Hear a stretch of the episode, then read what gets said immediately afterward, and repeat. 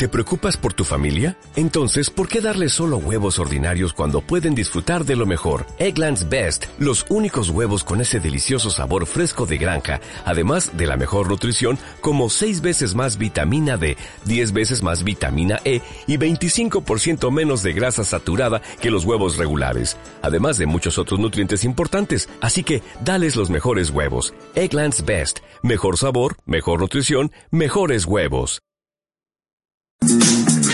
Continuamos qué tal estuve y voy a voy a charlar, voy a dialogar un poquito con Daniel Arroyo, que es diputado nacional por el Frente Renovador y ex ministro de Desarrollo Social bonaerense y ex viceministro de la Nación. Daniel Walter Schmidt te saluda, ¿cómo estás? Muy bien, buenas noches y un gran gusto.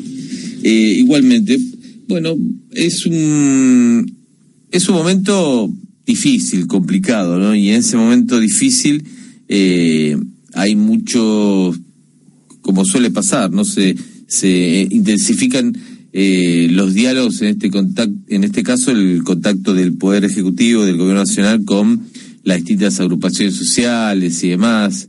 Se evalúan eh, ofrecer o aumentar en todo caso el monto de, de planes, asignaciones, pero eh, al margen de eso no alcanza. ¿Cómo, cómo estás observando la situación eh, social, por lo menos a partir de, de esta situación económica que, digamos, por lo menos, por lo menos y confirmado y oficialmente dicho por el gobierno, va a ser peor de aquí a fin de año.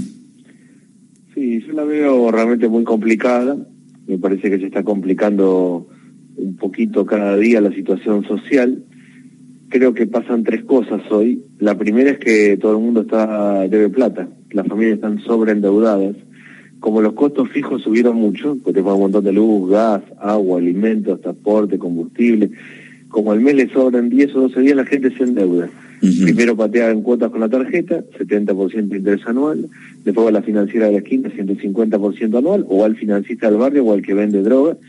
Yo creo que hay un primer dato que para mí es como la base del conflicto social que viene, y que está todo el mundo endeudado, sobreendeudado a tasas altas. Lo segundo que me parece es que se han parado las changas nuevamente. En la segunda parte del año pasado se movió mucho la obra pública, la construcción, y eso permitió que, crecieran las changas. Mm. La pobreza es alguien que tiene un plan social y además es gasista, es plomero, cose ropa en la casa, junta ingresos, la va llevando y mejora su situación. Cuando se paran la construcción y el textil, se paran las changas y te quedan solo los 1.500 pesos de la asignación por hijo o los 4.750 pesos una cooperativa. Creo, hoy mucha gente en situación de pobreza, de trabajo informal, gana menos plata que el año pasado, porque trabaja menos tiempo y todo le sale más caro.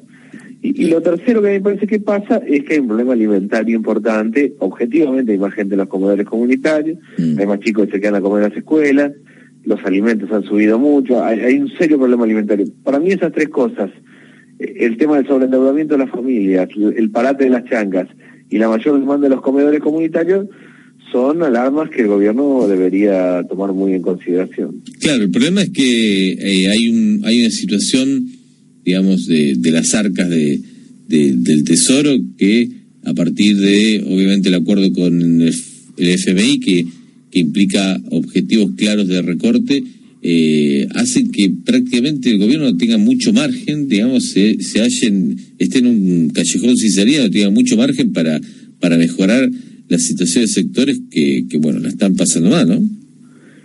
Sí, yo diría que relativamente, en ese sentido, tomar los 11 productos de la canasta básica, regular los precios de los 11 productos de la canasta básica, no tiene un impacto fiscal. Y la verdad que hay que hacerlo. La, la primer política social hoy en la Argentina es que los 11 productos de la canasta básica están regulados.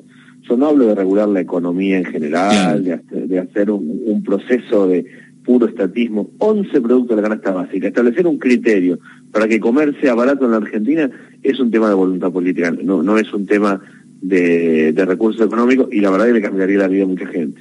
Sí, bueno, coincido, coincido, la falta de control, ¿no, Daniel? Eh, porque en algún momento incluso se había creado una suerte de observatorio para el seguimiento de precios, para obviamente controlar de que no haya ningún, tipo de picardía o u oportunismo de distintos sectores que son los que manejan los precios. Sin embargo, ese tipo de control nunca ha funcionado, ¿no?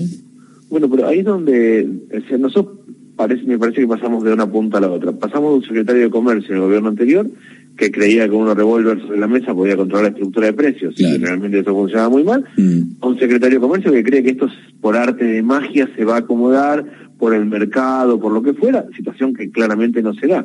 Porque acá, si aumenta la nafta, todo a precio y aumenta la leche y el pan. Si aumenta los servicios, pasa lo mismo, y si aumenta el dólar, lo mismo. Todo junto a la vez, creo que está complicando. Lo otro que para mí hay que hacer, y realmente no tiene un impacto fiscal alto, es generar, yo creo que es un sistema de crédito no bancario.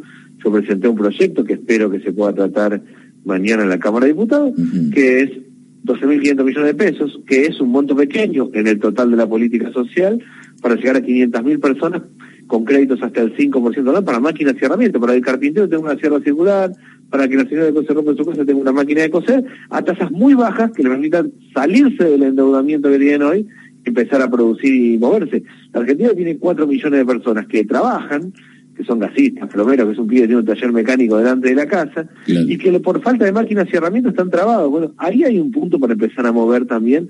Yo creo que esa sería una cuestión también. Y la otra es que lo que tenga el gobierno de obra pública, lo que le quede de presupuesto de obra pública, lo haga en obra pública de pico y pala, lo haga en veredas, vivienda, social, cordón cuneta, en, lo que genera mucha mano de obra. Para mí por ahí pasan las herramientas, los instrumentos para ponerle un piso a la crisis. Y ahora, ante, ante esto, ¿qué, ¿qué, es lo que está pasando con el peronismo? Porque vos, vos has participado de distintos encuentros en, en todas estas corrientes o sectores del peronismo, incluso, bueno, ahora eh, estaba previsto para esta semana, algunas creo que se hacen, otras se suspendieron, distintos encuentros, algunos en Tucumán, eh, eh otra, unas charlas en la capital. ¿Qué es lo que está ocurriendo? El peronismo en sus distintas variantes, que son realmente muchas, va generando un, cierto proceso de unidad. Lento, desordenado, pero va construyendo un proceso de unidad. Yo creo que hay que hacer una oposición unida, una oposición unida que sea el peronismo y más, y otros sectores que, también son críticos del gobierno. Y una oposición unida que se oponga a la reforma previsional o a los tarifazos o a la reforma laboral, pero que también que plantee ideas, que plantee propuestas, que construya un programa distinto.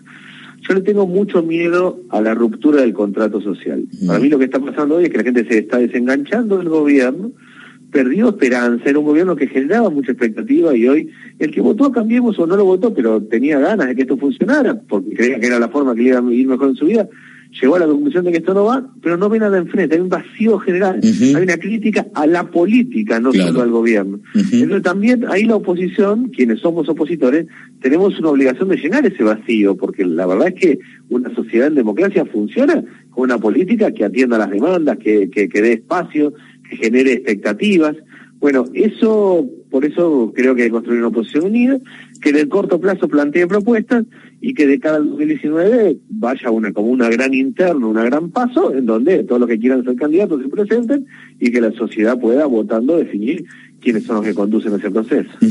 No sé, no sé cómo te parás vos políticamente, pero en los últimos días a mí me ha sorprendido escuchar sectores de lo que uno denomina el peronismo federal, dialoguista, etcétera, no kirchnerista por lo menos, y sectores de Cambiemos del gobierno, del oficialismo, eh, muy preocupados ante, eh, ante la posibilidad, ante la posibilidad de que eh, Cristina Kirchner, ya no te diría que vuelva al gobierno, que se presente el año que viene y que gane, sino el solo hecho de que Cristina Kirchner aparezca primera en, en, en alguna encuesta, lo cual decían ambos sectores que si, si había una idea de que vengan inversiones o eh, eso lo, único que quería sería ahuyentar a cualquier tipo de, de, horizonte de, de, algún beneficio a nivel de inversiones en, el país, ¿no? No, a ver, yo primero creo que el cristianismo existe en Argentina y, y, que existe no solo en términos de, un espacio, un liderazgo, sino que construido un sentido, hay una parte importante, donde uno ve grupos de pibes, barrios, lugares, a cualquier lado donde uno vaya, hay cristianismo, y eso forma parte de una de las identidades políticas importantes que tiene la Argentina. Yo no creo seriamente que las inversiones vengan o no vengan porque esté tal o cual persona en el gobierno. De hecho, el gobierno de Macri, que en principio es una persona más amigable para traer las inversiones, que le habla al mercado permanentemente, lo único que ha logrado son inversiones especulativas y nada más.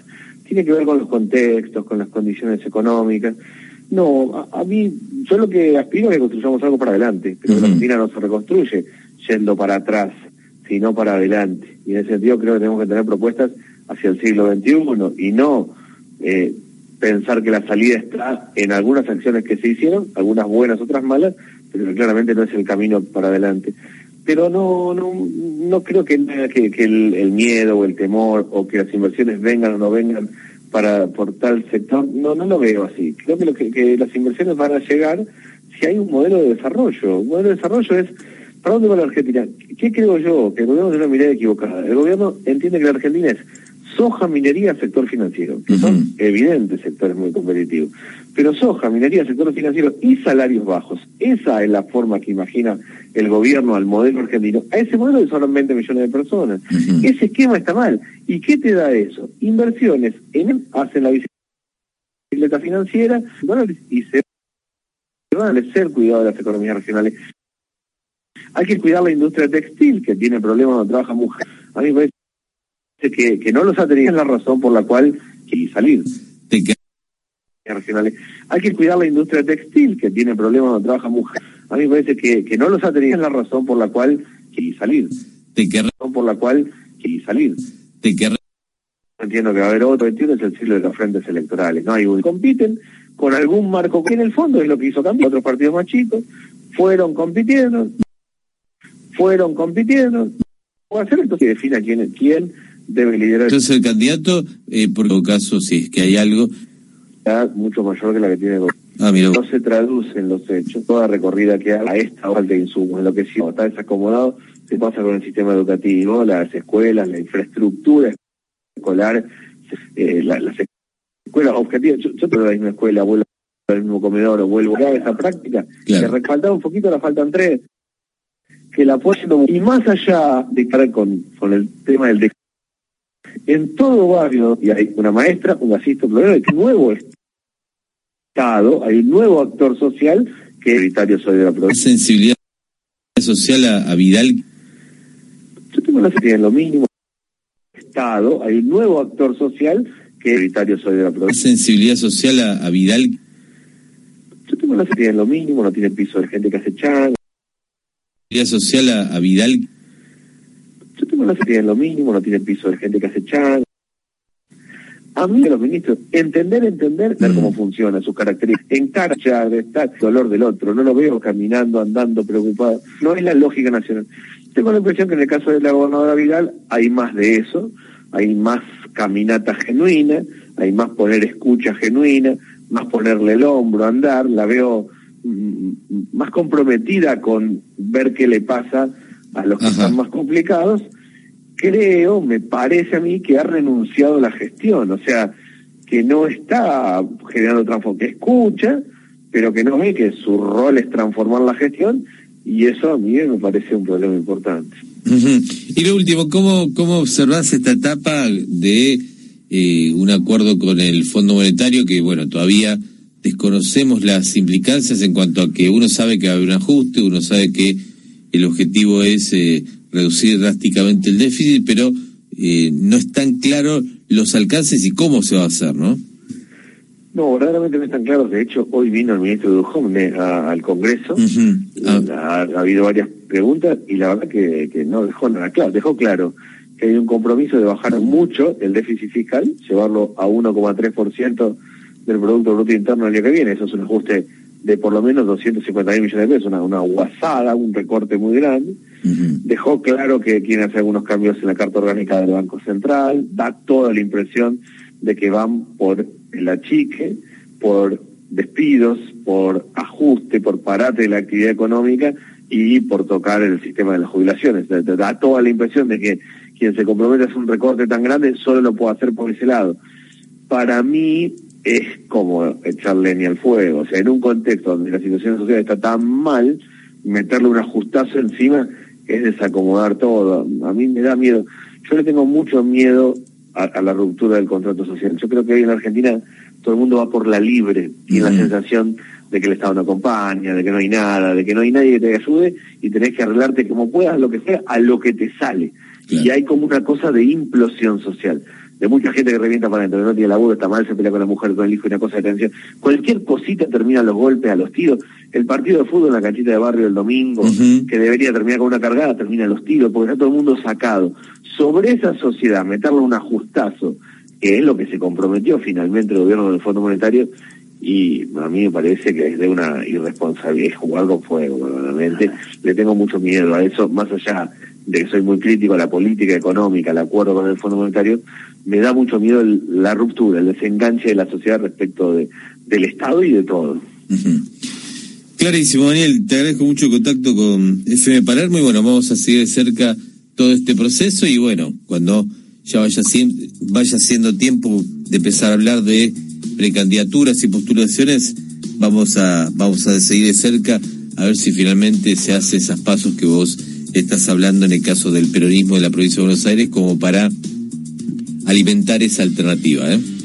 Bueno, con mucho gusto, ¿eh? muchas gracias. Bueno, un abrazo. Daniel Arroyo, diputado nacional por el Frente Renovador, ex ministro de Desarrollo Social bonaerense, ex viceministro eh, de la Nación, con, bueno, una afirmación. Quiere ser gobernador de la provincia de Buenos Aires y dirimirlo en una paso donde, en unas primarias donde el peronismo vaya unido.